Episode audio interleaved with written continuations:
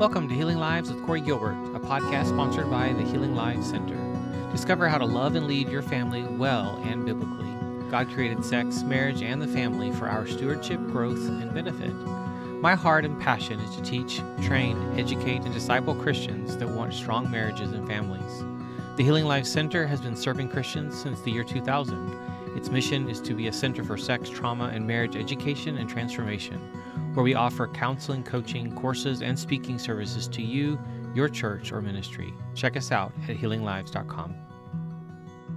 Hello, thank you for tuning in. And today I have the amazing pleasure to interview, to have a conversation with Alan C. Paul. Alan, thank you so much for joining me. Thank you so much, Corey. It's a pleasure to be on the show and looking forward to a great conversation. Yes, I'm excited because you bring something that we haven't heard much about when it comes to um, pairing passion and heart with family. And how do we balance if you can even use that word balance um, and make choices when it comes to um, who i am and what i do? So tell us a little bit about your story and um, kind of what brings you to today. Well thank you so much for even opening the conversation and giving me the chance to talk about it. I always start with this 30 second elevator pitch right? Try to encapsulate your life in, tw- in 20 words or less. so I try to do it in four. I'm a husband, I'm a father, I'm a creative, and I'm forgiven. So that's always the way I start with it. Um, been married t- over 26 years, I believe, to my wife Leah. We live down here in South Florida with three kids that we've raised um, starting with the oldest is now 31, I think turns 31 and going down to 24. So our kids are older and moving out of the house. Mm-hmm. But I've been a musician and creative and a, and a, uh, minister of music and uh, uh, worked in church work as a, a, uh, you know, really pretty much my whole adult life and also been a professional musician that entire time. And so that has been kind of like the crux of my life, family, faith, music, and how those things intersect. And now I kind of help people as a creative coach and an author and a podcaster to figure out those same things so they can have a holistic and a fulfilled life, whatever God calls them to, but especially in this area of creative entrepreneurship and ministry. Like, how do you balance these things out? Still keep your faith while you're working in spaces outside of the church. And uh, again, focus on the most important things. So that's really my, you know, my work and my life in a nutshell. If that yes. if that helps. That's a lot there. That's I mean, you talk about family, uh, being a creative how do you balance or how do you even do life and ministry with a family? You've raised three children.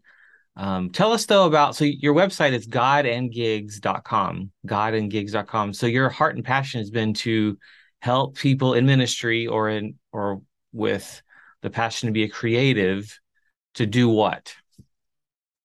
Well it's great that you asked. It's funny that even when i look back over my uh, genesis of starting the blog and starting the platform. Mm-hmm. It actually started with I, have been hiding this name for a while, but I'm going to start being more transparent. It started as the Jesus in Jazz blog, so thank God I changed the name. Had to have the alliteration, maybe maybe not the. I know, right? People have been like, "Oh, Jazzy Jesus," like, no, gosh, no, that's not what I meant. I'm glad I didn't go with that. But it really sprung out of really where I was, and um, just to kind of like make a long story short I was a full time teacher uh, from you know college, graduated my my music education degree, and at that time I was also um, a minister of music in my church. And God kind of called me out of the teaching profession to become a full time homeschool parent. That was the first indication that okay, my life was not going to follow a normal path of music teacher or whatever full time, whatever from nine to five. Like clearly, God's not interested in that in my life. I also became a full time minister of music after that. Mm-hmm. And again, as weirdly as that might sound, God called me away from full time ministry about five years later. So God's like kind of, you know, showing me, hey, Alan, you keep thinking that it's going to be all one piece. Just be a teacher, just be a minister, just be a this. And none of those things were, you know, my path, were the things that really fulfilled me fully. So it turned out that when I come up came up with this God and Gigs concept, it was because I had to, because there was mm-hmm. nothing for me to share. How do I live as a professional musician doing secular music in secular spaces, performing and doing like most people in you know in any area? 90% of us are not called to the full-time ministry in the church. We're called to be vocational, right? We work out our, our jobs, our salvation, we work out our faith, but we don't necessarily work full-time in a ministry capacity. So that joined me with most people in the world, right? Mm-hmm. Where right. I realized that my ministry was not going to be simply based on what I do on Sundays.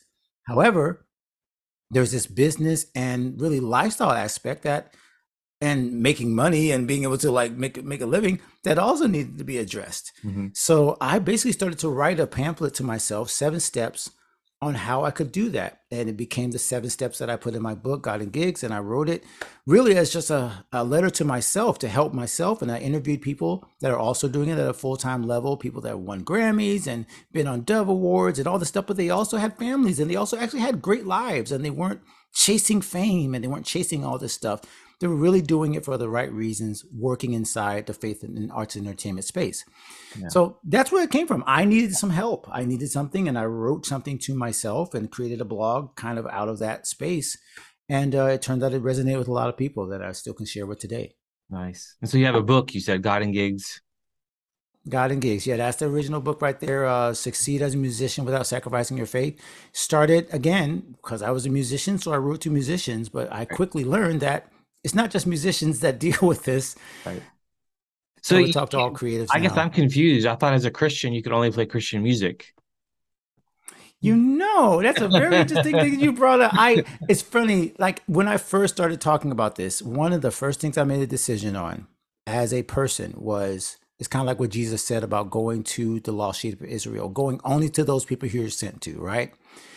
I believe I was not sent to people to convince them that Christian artists can only create Christian music. That is not my audience. If you believe that, Yep. And you don't realize that God gave us all things. Literally, the Bible says, gave us all things to enjoy. Like, gave us all things, whether it be the sun, the moon, whether it be beaches, whether it be music, whether it be art, whether it be film. He gave us all things to enjoy. Then Ecclesiastes just says, fear God first, and then enjoy all those things. So whether it be vocationally or whatever, I don't find myself arguing yeah. with people who have that idea that Christian music and Christian art should only be created, or sorry, the reverse, that Christian people should only be involved in creating Christian art. Uh, and that they we should not, you know, I just decided, okay, that's not an argument I'm going to win. I'm going to go to the people who already are in that space mm-hmm. and tell them how to handle it so that when we feel guilty, when we have those struggles, when we say, Hey, God, did you really want me to be on this platform or next to these people or mm. singing this song? How do I handle that? That's the people that I said, okay, I got to talk to you guys because you understand your heart's for God. But like Daniel, like Moses, like so many other people in the Bible, you find yourself working for another king. You find yourself in a place where you have to be an ambassador in a foreign land.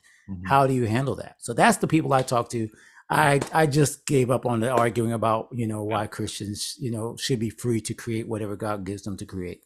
Well, we've got I think a divide of, of many I guess other other individuals. They only hear about kind of the big names that kind of switched, like they were doing Christian mm. music and then they switched, and so it seems like an assault on oh my gosh you've abandoned your faith. But then you have those people that have been creating music and doing life and leading in different settings that are secular or teaching band at a public school or all sorts of things that we don't say that to. We don't talk about that in that way. I guess because they're not on big stages, but their life and ministry is their art. But it's almost like that's okay. So you're really speaking to a niche of people that get that because, but, but also might be in conflict over it, right? Yes, I think that's one of the these pieces in. Mm-hmm. I think that's one of the things that we, uh, and even I'm glad you even brought up the big the big names. Right, there's so many people that we do kind of put uh, first on a pedestal, unfortunately, right, because of the fame, because of the the, the notoriety that comes with being a celebrity or whatever you want to call it, and then when these people either change their aspect. I wouldn't even say change. Sometimes they're just more transparent, right? So maybe True. you have a Christian artist that that admits, "Oh, yes, I like this artist," or "I listen to this type of music that everyone says, "Oh no, how could you possibly, you know, listen to this when you say you're that and accuse them of hypocrisy?" Whereas again, I would not want to look at anybody else's playlist, but I'm pretty sure your playlist is not 24 7 or your TV watching. You see, that's where it gets to the judge, not that you not be judged. So it's not that we should not have a public witness that is consistent, but it's that assuming that these people are superhuman at a certain level and that they cannot have different interests and that their entire life is not this Christian veneer. And then we set them up to fail in a sense because we think that life at that level has to meet our standards. Yeah. Their only their only job and our only job is to meet God's standards how God gave it to us. It's not for us to impose our standards of how a Christian should walk in these areas. And I'm glad you brought that up because I think that's how we all need to face this in, in whatever field you're in, whatever vocation it is. You might be in a place where you have to make split decisions on how your character and how your reputation will be impacted by decisions around you by people who are not in your faith. This is a, a universal issue yep. for anyone, whether you're in plumbing, whether you're in entrepreneurship. What if your job at a white collar uh, white collar uh, business mm-hmm. decides to do something that does not, you know, flow with your faith? How do you handle it? So right. this is something I handle that we all deal with. But I, yeah, I, I went to my tribe, to my musician friends and my creative friends and said, okay, how do you deal with this? And yes, as you said, we all realize that, hey, there's some times that we have to make decisions based on our faith and we pray and we ask. And there are times where God drives us away from a certain thing that might seem, you know, iffy. And there's times where God allows it or even encourages it. Right. Because we might be a light in darkness. Right. So that's where I again I, love the fact that you're allowing me to kind of expound on that because yeah, it, it is it is murky waters, mm-hmm. but I mm-hmm. think God gives us clarity when we're willing to ask those tough questions about things where it comes to art, music, faith, and how we inter- interact with the world as believers. When I guess where I get um, almost even hung up is I have I, traditionally and historically that's that was me. To me, if you're a Christian, you only produce Christian music and if you're a Christian, you only listen to Christian music. That's how I grew up. And then, you know, mm. obviously, you know, a few decades ago, but then I went to college and I became I mean, actually I majored in music and started ah. listening to other music going, uh, is this okay? Am I allowed to listen to Peter Cetera or Chicago or, you know, that kind of stuff? And then obviously, I guess the classical music is almost neutral, so I could listen to that. And but mm, it's interesting so, you mentioned that because there's a lot of classical music that if you go back and like, wait a minute, just because it doesn't have words, the composer may have very different. That's the thing is when it doesn't have words. Oh well, that one must be, and we fill in the blank with some judgment, if you will, positive or negative. Mm-hmm. And so I did, and then oh Enya, oh wait a minute, that's pretty, but oh it's new agey, and I remember that era. And then then I mean, we could probably list names of musicians that kind of impacted the story. But I want to go back to when you said earlier you left teaching, and then you said you became a, a homeschool dad. How did that yes. transition happen? And and what was that, that like with with your community and your tribe? Wow, I love this is actually again one of those chapters of my life of my content and sharing my life that I go back to and I think, oh my gosh, um, I don't really tell the story a lot. So the, mm-hmm. the way to kind of succinctly say it is that I was teaching mm-hmm. music, elementary music, at a school where both my my daughter and my son got to attend the, the, school with me. They were in mm-hmm. public school at the time, and that was one of the best situations a parent could imagine. Right, your kids come to work with you, yeah. they leave work with you. You get to be around them all the time, but of course, I'm working in an official capacity. Except that my son started to exhibit some behavioral issues, not major ones, definitely nothing arising to the level where I was worried about mental health or anything like that. Mm-hmm. But he did have trouble. He was one of those gifted kids that could not sit still, that could not handle being mm-hmm. wrong, that could not handle getting an A or I'm sorry, getting a minus, yeah. um, and would flip out and just was having this real struggle. Mm-hmm. And I found myself at this point being called to check on my kid in another classroom and I said, I can't, I'm teaching my class. So you imagine like this parent teacher moment, like, hey, yes, I'm a parent, but I've got this other thing to focus on. Mm-hmm. And it was those moments that I was kind of, again, being kind of drawn to say, okay, yes, I'm a teacher. I'm an educator by heart. I'll always be a teacher. But is this where God wants me to impact my community? And is my first priority to teach my family? And I don't even know what a scripture is. I don't even know if it was actually a scripture, but I do feel like God was saying, hey, fathers have the obligation and the responsibility to teach your children. Fathers first. I know homeschooling generally is considered for many as the mom's role, right?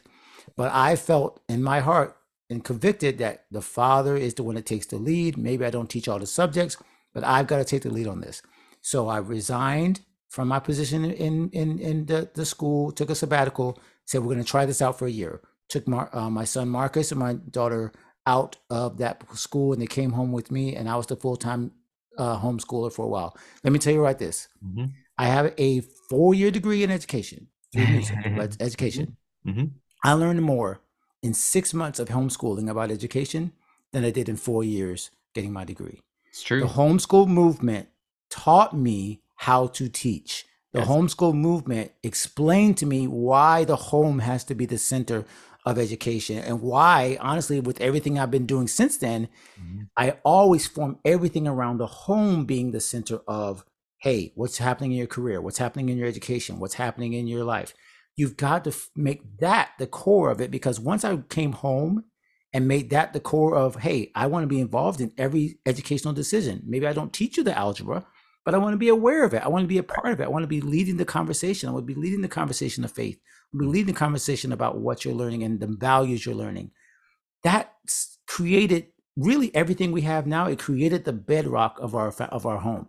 Not that every family can take their kids out and homeschool. I get that. It's kind of like a special grace, I believe, almost like celibacy is in the Bible, where it says some people are given the gift of celibacy, right? Mm-hmm. I think mm-hmm. some people are given the gift of homeschooling. It's like they just have a gift for it and an act for it, and God allows them to do it. So I understand every parent that might be hearing them might be saying, okay, this can't be me.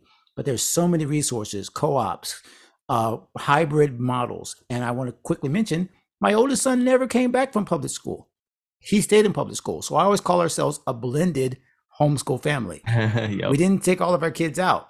One child, public schooling worked better for him. He stayed. We kept him all the way through. He graduated, but the other two graduated from college and from high school from a homeschool background. So it's all about family learning what works best for your family. But the most important thing is the mentality that that changed, that shift made. Right. It was no longer the teacher decides. It was no longer the principal decides. It was we decide what direction our homeschool and our kids um, education goes and it really made our lives just so much richer for it yeah and we we homeschool we've homeschooled the whole time um, all three of our kids uh, my wife primarily obviously is the, is the primary person there but as you said not everyone can you had literally this god calling you god pushing you pulling you to make a really radical decision one that's very countercultural mm-hmm. which that could that can bring its problems sometimes and and stresses, if you will.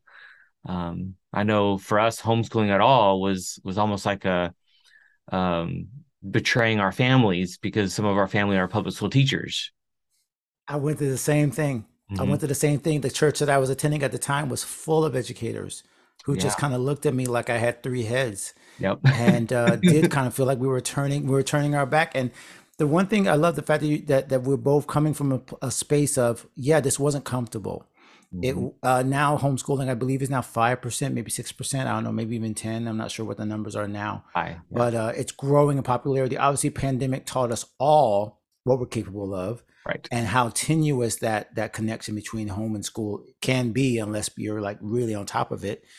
And um, so I feel like again, as a dad, yeah, I felt weird standing around with a bunch of moms plenty of times at the homeschool co-ops.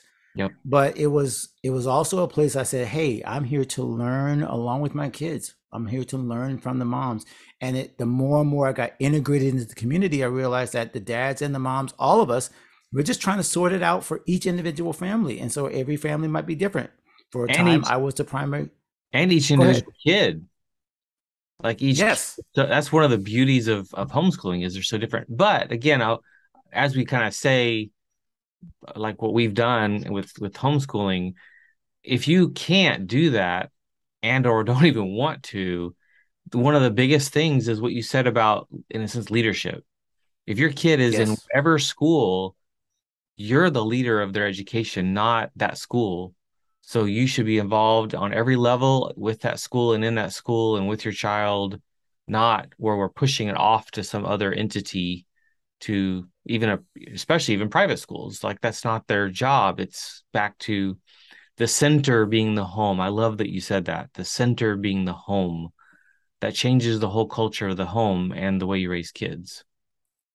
Absolutely. And I love the fact that you, again, I, since I've been on both sides, since I've been the public school teacher, I've been the person that wanted desperately to be a parental type of figure in these kids' lives. Mm-hmm. Right. And it's impossible. It's literally not my role. And even though I wanted to fulfill it, I wanted to be a mentor and I wanted to talk to the kids about more than just what happened, the bell would ring and time is up and the next set of kids came in. It's just not a role that the teachers, nor the principals, nor the school system is ever designed to play. And I think God was very aware of that when He set up in in you know the the family. He's like, okay, you're going to need these other structures, you're going to need these other things, but here's where the core of that identity and that educational foundation will lay. And so that way, you know, the parents that say, "Well, I don't know, you know, the new math, or I don't know what to how to help them with their homework," That's not the point. The point is not for you to be the the guru of all subjects. The yeah. point is, yeah, the know it all. The point is to be the person that the child can look to to say, hey, how do I handle life? When I used to tell my kids this all the time, this is one of my favorite things when they would say, Why do I have to learn this? Why do I have to learn this subject? Why do I, I'm never going to use this? And I would say, You know what? I didn't want to learn how to do taxes, but I have to learn. I don't like it at all. There are things in life that we have to learn, and mm-hmm. I'm going to continue to be a student in front of you. Yep. So just being willing parents to be humble and say, yes, I'm still a student. I'm still learning. Learning, we called it family learning. I didn't even like the term homeschool. Yep. I called it family learning. So I'm still going back to school for things. I'm still learning. Every time I go to work, there's something I need to learn. So modeling learning to your children and constantly being in that state of humility because obviously again speaking in terms of god god is always teaching us god is always leading us and we're always supposed to be humble and lead, lead being led by him mm-hmm. so in the educational space it's the same. We're just learning and modeling our kid modeling to our kids how to learn how to be uh, willing to open your mind to new possibilities. And i think that's the joy again of uh, and the thing that homeschooling makes more it makes it easier it but it never changes no matter what what uh level your your child or what type of educational thing that your child you and your family decide to do. Yeah. And you're modeling everything how you spend your money how you spend your time your relationship with the bible um how you learn like right here i have a pile of books um all these different books i'm going through and uh, like my desk shows me whatever yeah. they're interpreting that um, what I do with my time, if I have time off, is it for me or is it for us? If it's for me, that says something. If it's for me, but then I do a lot of us stuff, then th- again, every family is creating a culture that the kids are being imprinted on. They don't necessarily remember it consciously, but they remember it. So then it plays out in how they choose to do their life as they become adults, which is also oh, interesting. Oh, yeah. No, I've seen that firsthand with my my my, my middle son getting mm-hmm. married mm-hmm. this year. No, um, I'm telling you, it was yeah, thank you. It was it was such a surreal moment because what you just said became apparent. Um, as my son is forming his own family, is forming the culture of his home. Yes. And as much as I would love to say, oh, I take all the credit, you know, like it, it's it's it's it's a it's him deciding, right? He chooses to take this on. Um, one of the other things I uh, a joy of my life is working on my church's podcast. Uh, our church has a podcast as well, and the pastor's family has been three generations now, four generations in the same family uh, in ministry, and it's the same thing. It's okay. This it's not this whole oh I'm a church kid, I'm a pastor's kid, and I'm going to rebel. I'm going to leave everything, and I'm you know my parents eh, you know didn't live up to the to the code or the standard that I feel for the church, so now you see these supposed things where families break up and then the church families break up. This podcast I'm working on with my with my my pastor's family shows that it's possible that your kids can follow in your footsteps, but they choose to. Right. You don't force them to, but you model it. And then my son chooses, hey, I'm going to have a family. I'm going to have a wife where we both love, we serve the church, where we both decide we're going to stay involved in ministry where we both decide we're going to have a happy family home where we're going to come back and check on the parents every once in a while. Like that's their choices now. It was never uh, forced or an obligation that okay if i raise you you're going to be like this. Right. Um, but you did show that as the best path and i well, believe that's why the bible says mm. train a train, a, train up a child you know because it will come there. back but yeah so question there like we don't push them we don't like almost demand or command you will live this way but yet part of our job as dads especially is to, to mm-hmm. excuse me to guide to guide firmly yes so yes, where's think, the balance in that or what's what does that look like do you think i would say for me the, the picture that immediately came up to me is being the bumper cars the bumper well not the bumper cars the bumpers in the the gutters at the bowling alley Oh, nice. I like that. Um, I, I, I mean, now I could let my my son roll the ball and go right into the. I could, I could. I mean, because there are many times I was very tempted to just to let him. All right, you want to go that way? Sorry, you know, you didn't follow me. But my job is to be that gentle bounce back to say, hey, um, that might not be the way you want to go here. Yep. Now, if he's bound and determined to remove the bumpers, he can. Yes. But the bumpers are there so that he has the best possible chance of success. So that's the way it looked in my, and I guess a good example I could give is maybe again being very transparent. Um, you know, my kids have not all specifically followed the same path that I set out for them. Good, um, good you point, know, yeah. but yeah, so I don't want to be that. Oh, follow my example. My kids are all, you know, love the Lord, and they're all like, you know, one step away from sainthood. That's not the case in my family. Yeah. However, I can say that we've left an open door for them and they understand the foundations that they've been built on. So when my oldest son comes back and visits, when when we when we talk, he says things like, Yeah, dad, yeah, I remember that. Yeah. Hey dad, yep, I, I still have that. And it gives me comfort knowing that we've given him the foundation he needs to make the right choices whenever he chooses to make them. Giving them the information and giving them, like you said, the firm foundation mm-hmm this is what works. Now, if you go this other direction, give them the idea of what the consequences are. Right. And yes, eventually it is their their personal decision as they become adults. But I do feel that is the idea of giving them the clear path, giving my kids the clear path, giving your kids the clear path. And and and yes, being firm when you need to be firm, and uh, maybe not being commanding, but also not being not backing down from what we know our role as parents until, like my son did, gets married and forms his own family and where now he's the one responsible. Mm-hmm. But up until that point, I firmly believe that young adults, we are still supposed to stay in their lives and help right. them to make that transition versus letting go of the wheel and just hoping they hoping for the best. And I was I got married at 28 and I I can tell you like 18 to 28 that 10 year period was time of such trauma and transitions of me too trying to figure out life and my dad was critical I had an 800 number actually that I could call my dad from any payphone back then, any anywhere. Um, and I did all the time. Dad, I'm broke down on the side of the road. like, help me fix my car and coaching me through how to how to fix, you know, put on brakes or to fix this or fix that and put on a new starter or something like that. But also then relationship wise, Dad, help me with this. Dad, this girl, this. Dad, this. What I, I feel this. Is this right? we need to be involved as you said and then getting married it did change that that relationship changed yeah. which is hard but also beautiful in the transitions of the different stages of life and so again back to the family being kind of really the core i i see that as really the answer if you think of where our culture's at and our world's at our country's at is everything seems to be pushing against the family being the center and the family being the most important piece of the puzzle um, of where where a good future for the for America. But oh, I agree. I, I, I would say honestly, it's not just that because we do say a lot about the family being under attack, right? But I feel there. Let's let's not focus on the, the the, the things we can't change, which is the society and how they how they impact us. I think we should focus on what we can change internally, how we can continue to to to double down on mm-hmm. what you just said, which is the family being the core, and double down is why honestly in my books I actually I very I very almost judge myself on. I go back and forth with well in my in my content am I sharing enough about the family or am I getting all into just success and how do you build a website and how do you get more people to follow you and all those other things?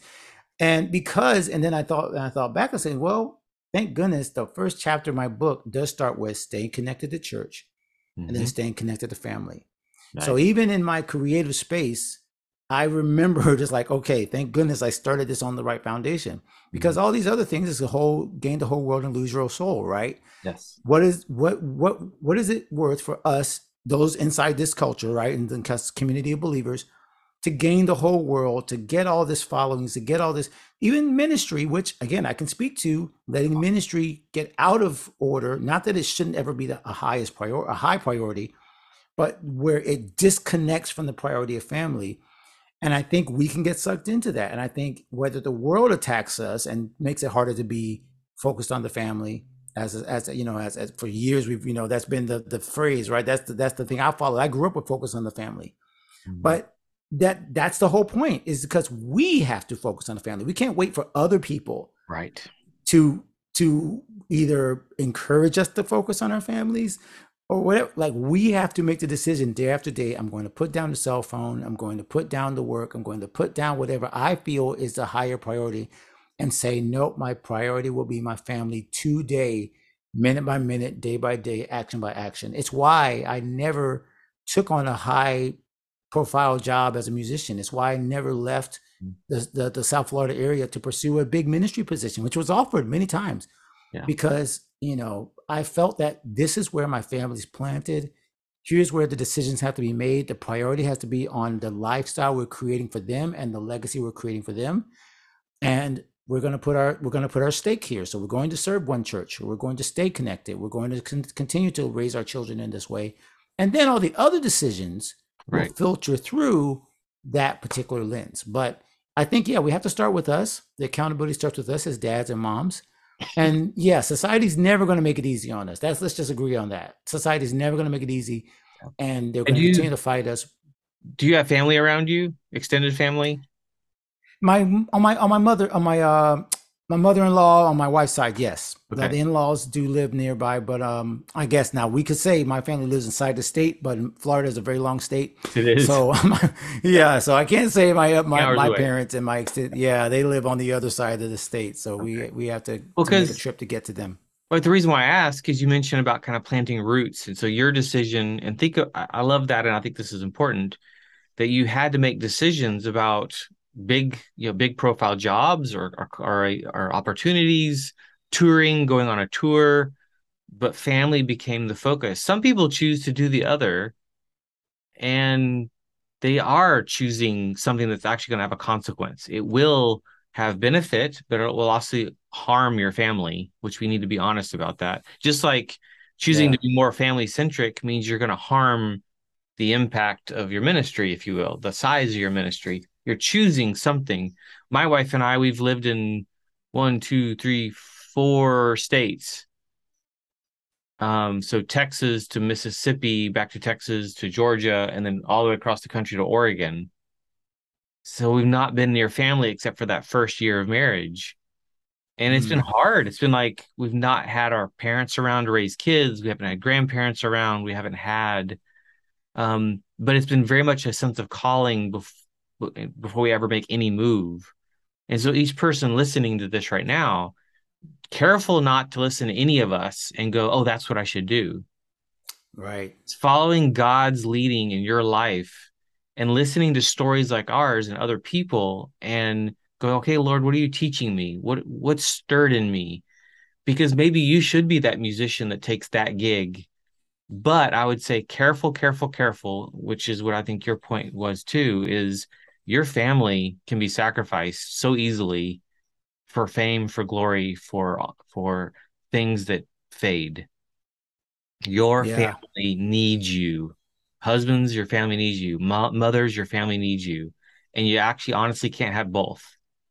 Like where you have this huge thing and do be be all to your family. I tell my students all the time that when i'm in class i'm, I'm a professor as well. When i'm in class I'm not with my family. I am I'm focused on you and I'm with you, but I'm actually missing out on whatever's going on at home with my family and my kids. But what's funny is when I'm with my family and kids, I'm missing you because I love you guys and I'm missing what's going on in your life. And so it's kind of this constant torn between, same for my clients, uh, that when I'm not with them, I do think of them. I'm praying for them I stress over where their their life is is struggling even when I'm over here. It's a constant back and forth. And so Yeah. how do you balance that? And again, the word balance is the wrong word, but Yeah, no. We all we all, we always struggle with this particular. I I love the, the the concept that just came to mind, and I and I will give credit to where credit is due. I've had him on my podcast a couple of times. Jordan Raynor is one of the people I really, really, really like follow and and appreciate. He wrote a book called Master of One, also called to Create. But one of the concepts he mentioned in a book called Redeeming the Time, because he's talking about this whole fight to manage our time as believers and God's called us to raise families. God called us to have a job. And God, so how do you manage all this time? So he wrote this book. And one of the concepts he wrote, he talks about is how Jesus used his time. Mhm. How did Jesus show up for all these different people? How did Jesus manage all the competing interests? And the concept that he mentions that I'm going to use right now is, is this word he invented called unipresence. God, Jesus was, God is omnipresent, Mhm. Jesus was unipresent. He could only be one place at one time. And so and and so I'm using that to remind myself that if Jesus was unipresent, I got to be unipresent, which means I have to be all of who I am. In so so when Jesus shows up on on on on the Mount of Olives, right, and teaches and does the bless and does the um I sorry Mount of Olives, so that's trans- transfiguration. When he shows up in all his glory, Mhm. he's fully Jesus. He's fully human, right? Mhm. And then he gets, and then he goes to this other place and he's eating at Lazarus's house. That glory is still with him. He's totally present, but he's still all God wherever he goes. And so to use that same analogy for us as dads and you as a professor, you're still all dad when you're when you're teaching. Mhm. You're unipresent with your people, but you are all dad. You've never lost your or left your yep. you know what I mean? You didn't leave that behind Yep. to go do this other thing. And the same thing with me. Like I've called this embracing my aunt. That's why I start my all these podcasts with musician, father, forgi- forgiven, because I'm embracing my aunt. I am all these things as I speak to you while I'm not present with my wife. I am a husband. Right. And so if my wife calls me right now, I'm stopping this interview and I'm picking up this phone because I never stopped being a husband when I stepped into this platform. And I think that's the key is embracing that you are all those things, even though you can only be uni, uni present Mhm. and focused on one thing. It does not change the identity nor your priority of being the thing that you are most, you know, called to. Right. Um, so that's the way I see it. Uh, obviously, it's not perfect. I show up half of myself Yeah. in a lot of places. Well, I just mentioned This right here. yes. Oh, How often we're present, we're not present. We're not present. Yeah. not, we're not present when that phone is in front of, in front of our face. Mhm. Um, But like I found Yeah, with I students that I actually they do better in my classes and interact more when I can have them over to my house and have them see me with my wife, see me with my kids. And so I've done that for the last 18 years is I've actually have my students over. Um, but I can tell it's even changed now that I have teenagers. When the kids were younger, my students would come over and play with my kids. And that engage that changed the way they saw me now I have a little more boring teenagers. and so it's not so they go play video fun. games together. Exactly. Yeah, yeah, actually. yeah. Um, but that that changes the way they see me and and it's also turn that around when my kids go to when I speak at a conference or speak somewhere. Um, that has my kids see me. I'm still dad, and they're going to see me so different than anyone else. But you're right. That I like that that kind of you know uni presence. We can only be one one place at one time. A lot of times we're, we are giving half of ourselves because we're um, jipping the people we're serving because we're not present, fully present. Yeah. And one of the things that really helps me with that is just saying, okay, am I really serving hmm this person or these people if I am divided? I just gave you the example of teaching, which is a noble profession. I still believe, again, praying for all public school teachers, but I realized I was cheating those kids because my head was number one on what's going to happen in choir rehearsal later that night. And is my son acting up in the in the classroom? So I was divided. So I did not give the the best quality education to those students mm-hmm. because I was divided. My focus was divided. I was what they, you know, say multitasking is no such thing, right? You're right. just, you're just switching tasks as fast yep. as possible. Yep. Like you're flipping on the phone. It's the same thing. You're just switching, but you're not focusing on one thing. Mm-hmm. So as much as lies within us, I believe we are called to be directly focused on those people we're serving at that time so we can serve them the way God says. It's like, you know, in all you do and you eat or drink, do all for the glory of God, right? So if I'm eating, I should be focused on eating. I should be focused on my family right at that moment and enjoying the meal and, and talking and, and sharing. And then at work, yeah, I should be 100% at work because God has called me to do that with excellence. So I should be fully engaged at work. And again, if the call comes, like you mentioned, the phone picks up and, you know, I've got an emergency, we are called to put the priority right where it belongs, which is on our home and say, go, hey, nope, home comes first. When the clock strikes five or whatever time you get off of work or whatever it is, you need to turn. I, I sit in my office. I'm sitting in my office. I sit in my uh, car for a couple of minutes at the at the house and just let the day get off of me so that when I walk in, I can't walk in with the problems from you know the office or from the church or whatever because I need to be fully present. So as much as I try, I try to do that as much as possible. Mm-hmm. And so the word creative, I like that because it encompasses a lot more people um, than just a musician. So what what is your, I guess, in, invitation for a creative as a Christian with what you've learned of ministry versus not ministry, professional versus church, all the different options out there, and people trying to sort out who am I, where where should I go, what should I aim for? Mm, I love the fact that you, yes, it really does come down to number one, we serve a creative God. Mm-hmm. And I always, I was, I'm very, very, very sensitive now over the last few years of even giving that term creative to certain people because people think of the performing arts, they think of the visual arts. They assume that creative means that I create content or I do something on YouTube or whatever. And that means that anybody that's not doing that is not a creative. But I see nothing in the Bible that says that God did not put that we are made in his image. He is a creative God. That I can't see anywhere in scripture where he takes the creative part out of our image. Mm-hmm. If we're in the image of God, that means we are in the image of a creative God, which means we are all little, right? Little c creators. Yep. We are all have the ability to have a creative spirit, whether you're doing math, whether you have a creative way of, of solving a plumbing issue, whether you have a creative way of solving a financial issue. God allows us to have a little bit of his power to create something out of nothing or create a new solution out of whether there was no solution. And so all of us have that ability. Now, just to kind of go back to your question of where do I try to help? I do try to help people who are struggling with is God calling me to do this more? Am I supposed to lean into this creative uh, gift, whether it's music, art, film, photography, dance? A lot of people serve in churches and it's like, well, I love to do this in church, but should I be making money doing this somewhere else? Is it is it something that you know? This little my my wife is a perfect example of this. Um, she is a uh, I call her a hybrid creative slash manager because she has a business li- mind and a mm-hmm. managerial mm-hmm. mind because she works at a nonprofit and manages the office. But she also crochets and she sews and she paints and she does all these creative things.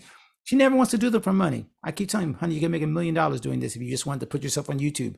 That's not her heart. Yeah. But then there's maybe somebody that does that for a hobby and they're saying, wait, is this supposed to be something I'm supposed to lean into, do more? Right. And that's where I think, first of all, you do have to submit that number one to God. You got to pray about it. You have to be open to the fact that maybe God just gave this to you for enjoyment. But if he's calling you to something different, like he called me out of the school system, out of these other things to do this creative thing of music, then you have to have some structure. You got to have some people around you that mm-hmm. help you to figure out hey you can't just jump from zero to a 100 jump from here to being on the grammys. Step a is this step b is this. I do the seven steps in my book. Seven steps to becoming successful but successful the right way versus trying to be successful by trying to aim at the wrong things as you just mentioned the fame the glory and all this other stuff. So that's really what i see it as. People who do have kind of like a bent toward the creative in terms of the arts and entertainment and and how do they navigate that because i was the same guy you know even though i have a degree in music i did not know how to make money making music and i did not know how to navigate you know the ministry and my time and how do i just filter all this stuff out that's coming at me at 100, 100 miles an hour So mm. that's where I see it as. If, you, but if all of us have a creative gift, all of us have been given a measure of creativity. Yep. It's just a matter of how we express it. And I try to help people figure out when it's starting to move more in a business or entrepreneurial aspect. Well, I like that. And your again, your website's the godandgigs.com. Um, you're we need like, like the word even behind you, coach. We need coaches. We need someone to walk mm. alongside of us. I went and got my one of my masters is in marriage and family counseling. Great. I had some skills to help people. I never had a class on how to run a business. And so for 20 plus years, I did not know how to run one and would try, but failed miserably kind of on the side until I started getting help from people who had done it and done well at it to start building something much bigger than I've ever thought I could. We need people like you that's going to help like aim kind of where to go, what to do step by yeah. step, but then kind of walk alongside and coach them on that. Because some need to actually aim for something probably bigger because God's really calling them to some even bigger stage. It's also where we get into the whole comparison stuff.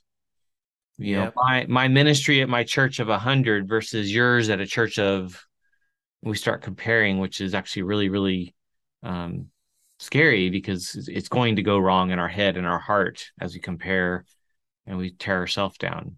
Where is God so true. you? Where does He want to use you?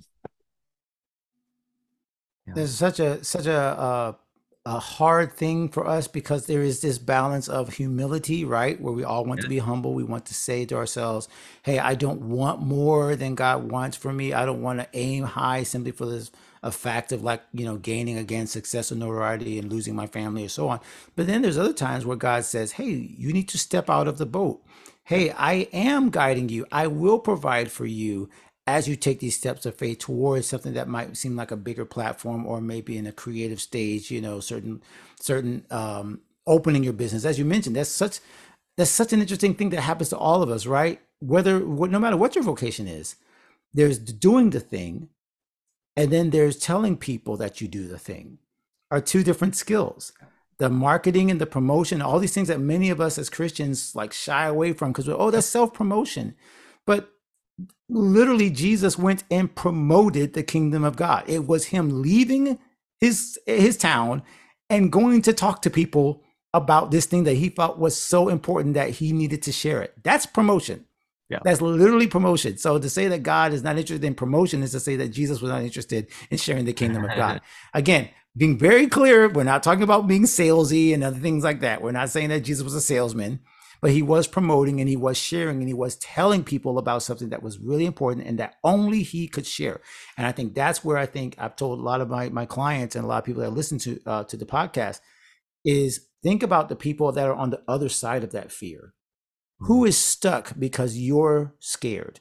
Who is still waiting for your voice? Because Bible says, you know, Jesus of Jesus, his sheep know his voice. Well, somebody knows your voice and just jumping on a podcast that you've done or just starting that business or starting that website mm-hmm. those things that are hard to do right the, the business side and and putting your face on things and being open to comparison and being open to criticism is those same places where god can give you grace and mercy uh, my favorite scripture verse in all of the bible which is a weird one to pick again uh, people pick john 3.16 or you know matthew 6.33 but mine is psalm 25.10 which is all the paths of the Lord are full of mercy and truth to such who keep his commandments. And I love the plural paths, mm-hmm. S, yep. because it shows me that God is going to help me on all these different winding roads, and they're all full of mercy and truth. Mm-hmm. So God's going to provide you with mercy and provide you with direction as you try these different paths. So I always tell people just take a small bet.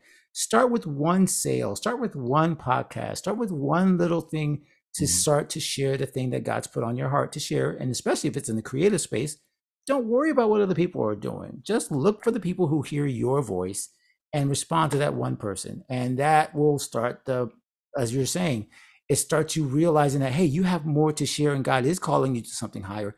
And it doesn't have to be at the sacrifice of your family. He will add to, not take away from that thing that you know is most important. Yeah, and that's the the piece there, the sacrifice of your family. So many in so many walks of life, ministry to business, sacrifice their family in the process. And I think of so many um if you if you look at the the big names you look at how many have died of overdoses and how many have lost mm. second and third and fourth marriages and the fact is is these are not people we should be looking up to um in in so many ways yes great they're great at their skill or talent or you know whatever it is but we need to be careful who we put kind of that poster on the wall of who we want to be like um, who does God want you to be like? Well, it's Him. Yeah. What does that look like for you? Well, it's different than your neighbor. It's different than someone else. It's different than the other person that does the same thing you do. So, like, are we really listening? How do we listen? Got to be in God's word. We've got to be in community. And what you said in the beginning, your first chapter of your book, are you involved in your local church, the community of believers? Um, so many I know aren't they're not involved in a local church and they wonder why they're wandering and and can't find focus that their only mm-hmm. voices are from youtube or tv shows podcasts music it's not places that are actually great um, i love yeah. love your so, heart and passion thank yeah. you so much and no I, the church part has been a foundation of my life it's when i had i needed a place to run to yep. i had a place and people to run to and I think you mentioned the, the sad stories of overdoses and sad stories of suicides and all these mental health issues. I mean, Jesus was the first mental health counselor when he said, um, you know, that that do not worry about your life right there in Matthew 6, right? He was basically, I listened, to, I just listened to that verse the other day and I said, this is literally the first healthcare, yep. self-care, whatever you want to call it.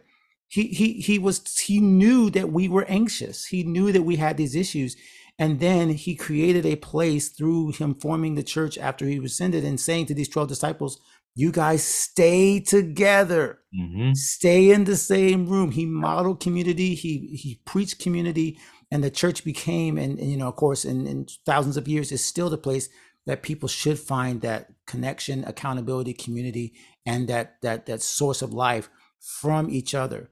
And yeah that that'll i'll preach that and share that until you know until god calls me home that that's where we get our ultimate fulfillment. And whatever it is that people seem to think that's not the four walls people need a place okay? You you, you would not say to your family oh we're a family no matter where we go and then not give them a home your family needs a place to have a roof over their head it's the same thing with the local church we need a roof over our head this is a place that we belong and it's a place where we get so much of our power and our ability to handle questions that we're talking about, those tough questions, we find them there in those ministries. So yeah, I'm a, I'm a, a full believer that the church is more is the four walls yeah. and the people inside it.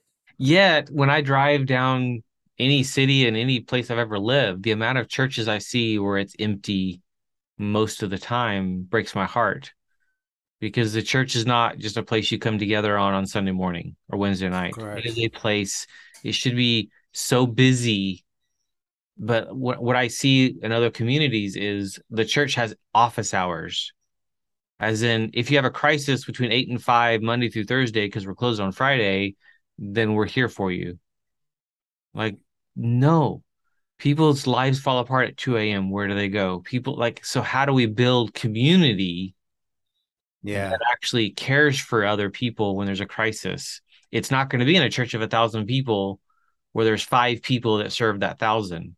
That's kind of the mentality that some places have, or 10,000 people. It really is your church becomes what small group are you part of? What group of people know you, know your story, have heard you um, hurt, have sat with you, grieved with you. Um, that's going to be the church, but broken down into those smaller, even thinking of that picture of the 12. Um, so, so important, the church. So we have the family and we have the church, two of the most important creations by God, vehicles yep, yep. to move everything. But then we have almost a distraction of work.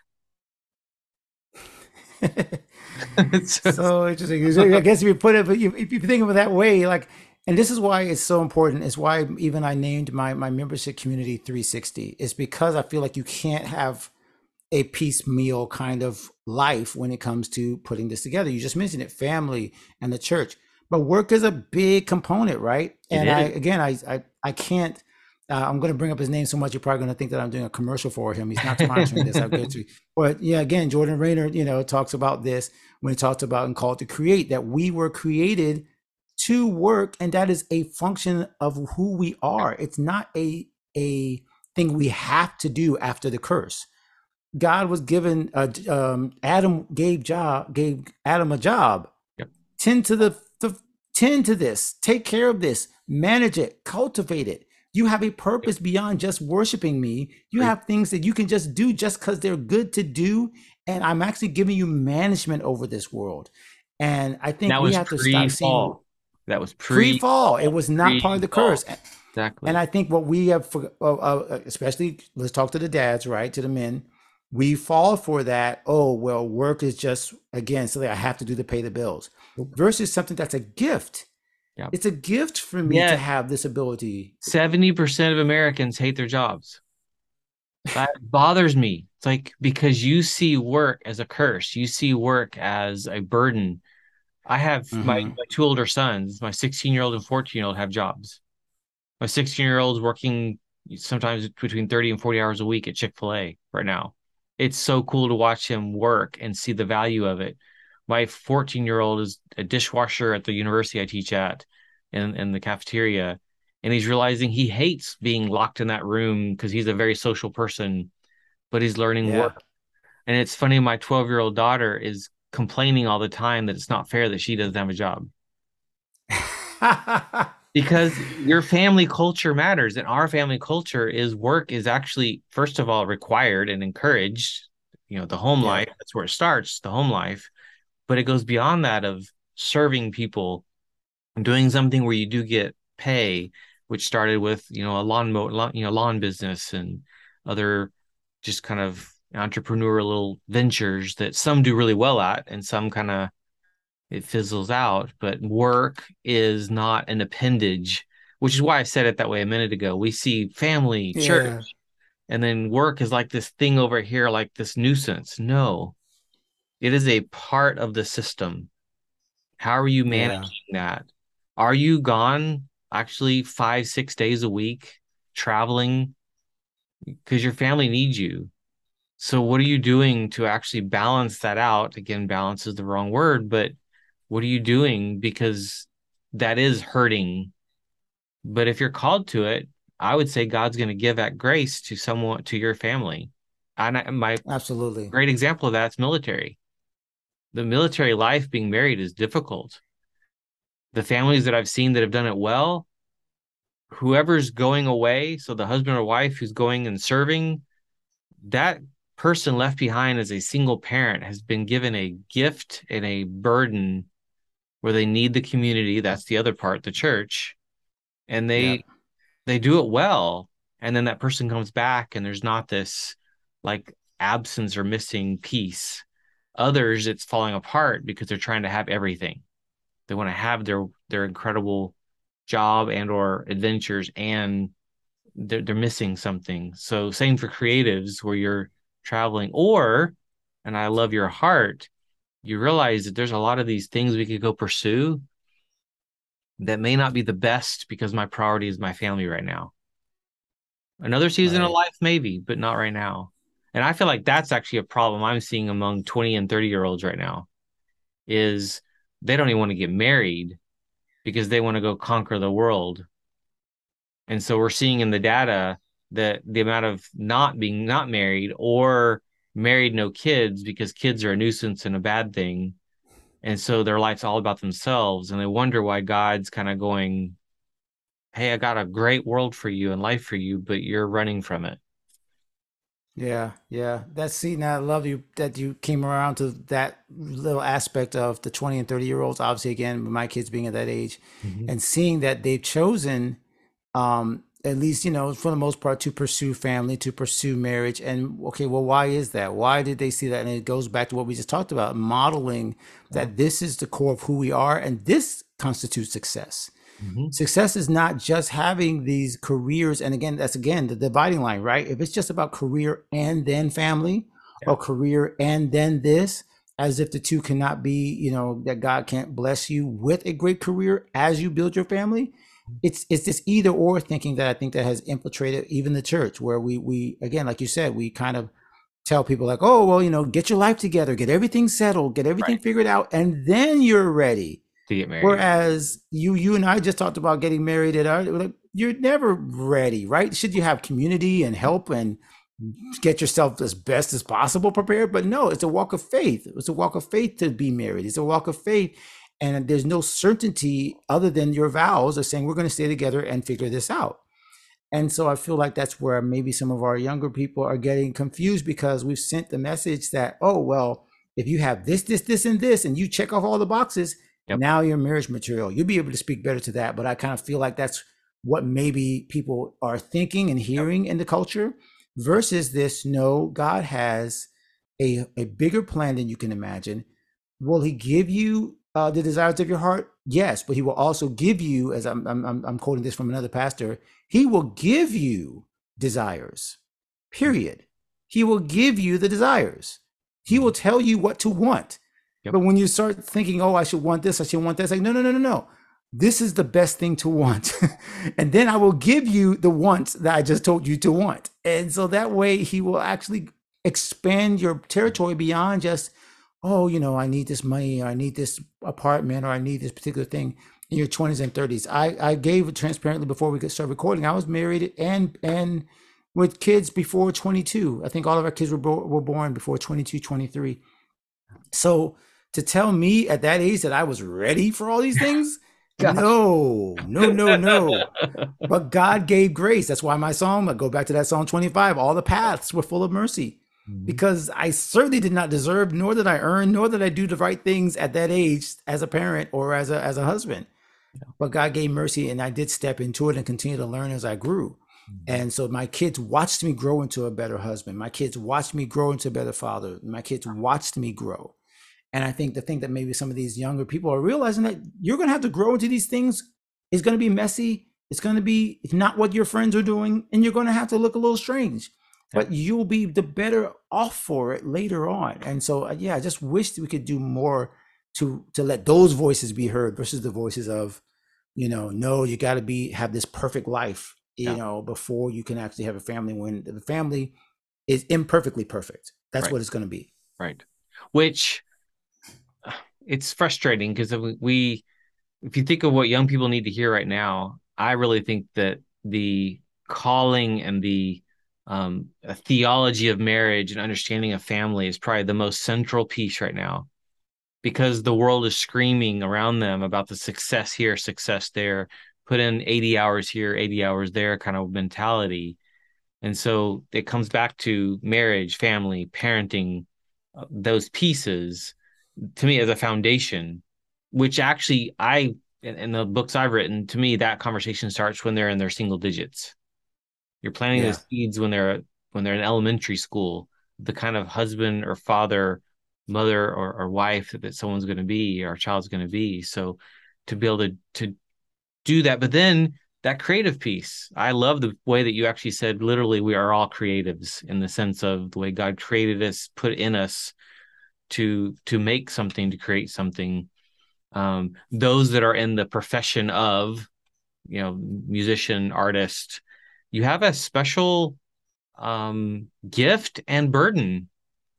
Um, I think again, as as a musician, the amount of time you have to give to perfecting your craft, off site, off scene, behind the scenes. Yeah. We we ignore all that. The thousands of hours of practice that led to that is totally uh, because of so many so many that can just create out of nothing. It seems which isn't true. We look at the the result, not the the process. So now the process, I, yeah.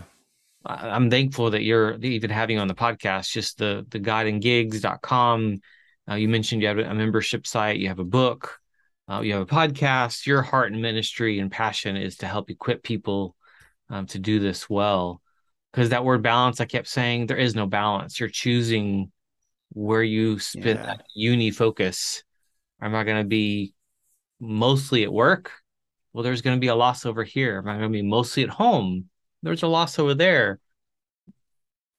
Make that choice. Where is God calling you? What does God want to use you Um, we're at this stage of life. You're a little further ahead, but we've our youngest is 12 and so in six years we'll be in empty nesters and it's like we're already kind of mm-hmm. okay six years from now my wife is fired from her job as a homeschool mom what's next like yeah it's exciting to think. Oh, oh, she, she, she, she's commissioned. She's she's decommissioned. She's retired. Decommissioned. I like that. We call, well, yeah, yeah. Uh, what's called? Yeah, exactly. Yeah, we had we're, we're veterans and uh, we're we uh, been called off the battlefield. Yeah, but what what's next? Life doesn't end. It's like where nope. God didn't go. Oh shoot, I forgot about that stage of your life.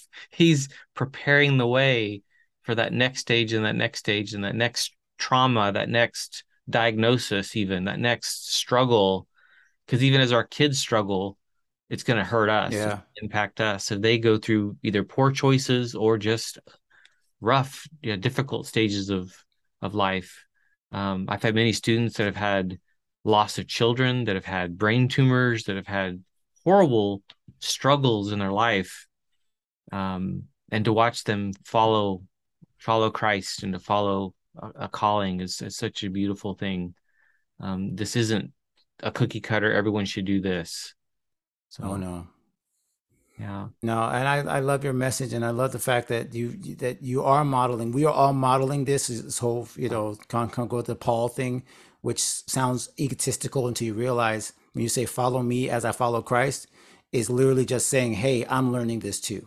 Yeah, I'm I'm I'm figuring this out too. I'm not Run the perfect parent, perfect husband. Yeah, but but but but I'm I'm working on this and my family's working on this and we're going to just continue to follow christ that's the key word is that because i'm following christ you can follow other people and stay in community and continue to learn from people like you on how to handle those i'm again i've never been an empty nester before i'm about to find out what it's going to be like and my wife and i are going to figure it out together yeah. um you know never had two kids uh you know engaged and married at the same time and you know and one still looking and so each stage, you know, calls you into a new level of depending on God, which is really what it's all about. Depending on God and uh, and trusting Him, and then also being willing to stick with the sac- stick with the principles when, like you said, you're deciding what to sacrifice, what's the next step. You just having the right resources in the back. So that's really what God and Gigs is really here to do for those in our tribe. And yeah, it's appreciate you just giving me the chance to share it. It's really, really blessing and love again. I hope we can continue this conversation uh, wherever we can because it needs to be it needs to be shared more. Alan, so great to, to meet you. It's godandgigs.com and then godandgigs.com slash questions. You can download a free PDF with um, questions that you need asked if you're trying to make it a, a, hard decision. Reach out to Alan as well if you have uh, other questions or needs. But Alan, so great to meet you, to talk with you. Uh, thank you for coming on. Dr. Gilbert, it's been an absolute pleasure and honor. I hope we can do it again sometime. God bless. It's Pleasure, pleasure. Bye. Thank you for tuning in to the Healing Lives with Corey Gilbert podcast. It has been an honor to serve. If you are struggling, have questions, or in need, Dr. Gilbert offers a free consultation for new clients. Check us out at healinglives.com to book a call. If this has been helpful to you, please share it, leave a review, and help us get the word out so that we can see lives changed, marriages transformed, and more people come into a life changing relationship with Jesus Christ. The Healing Lives Center offers online courses, programs, books, intensives, and other services to help you live biblically and well. Discover more resources on YouTube and in Dr. Gilbert's Healing Marriage Facebook group, The Healing Marriage.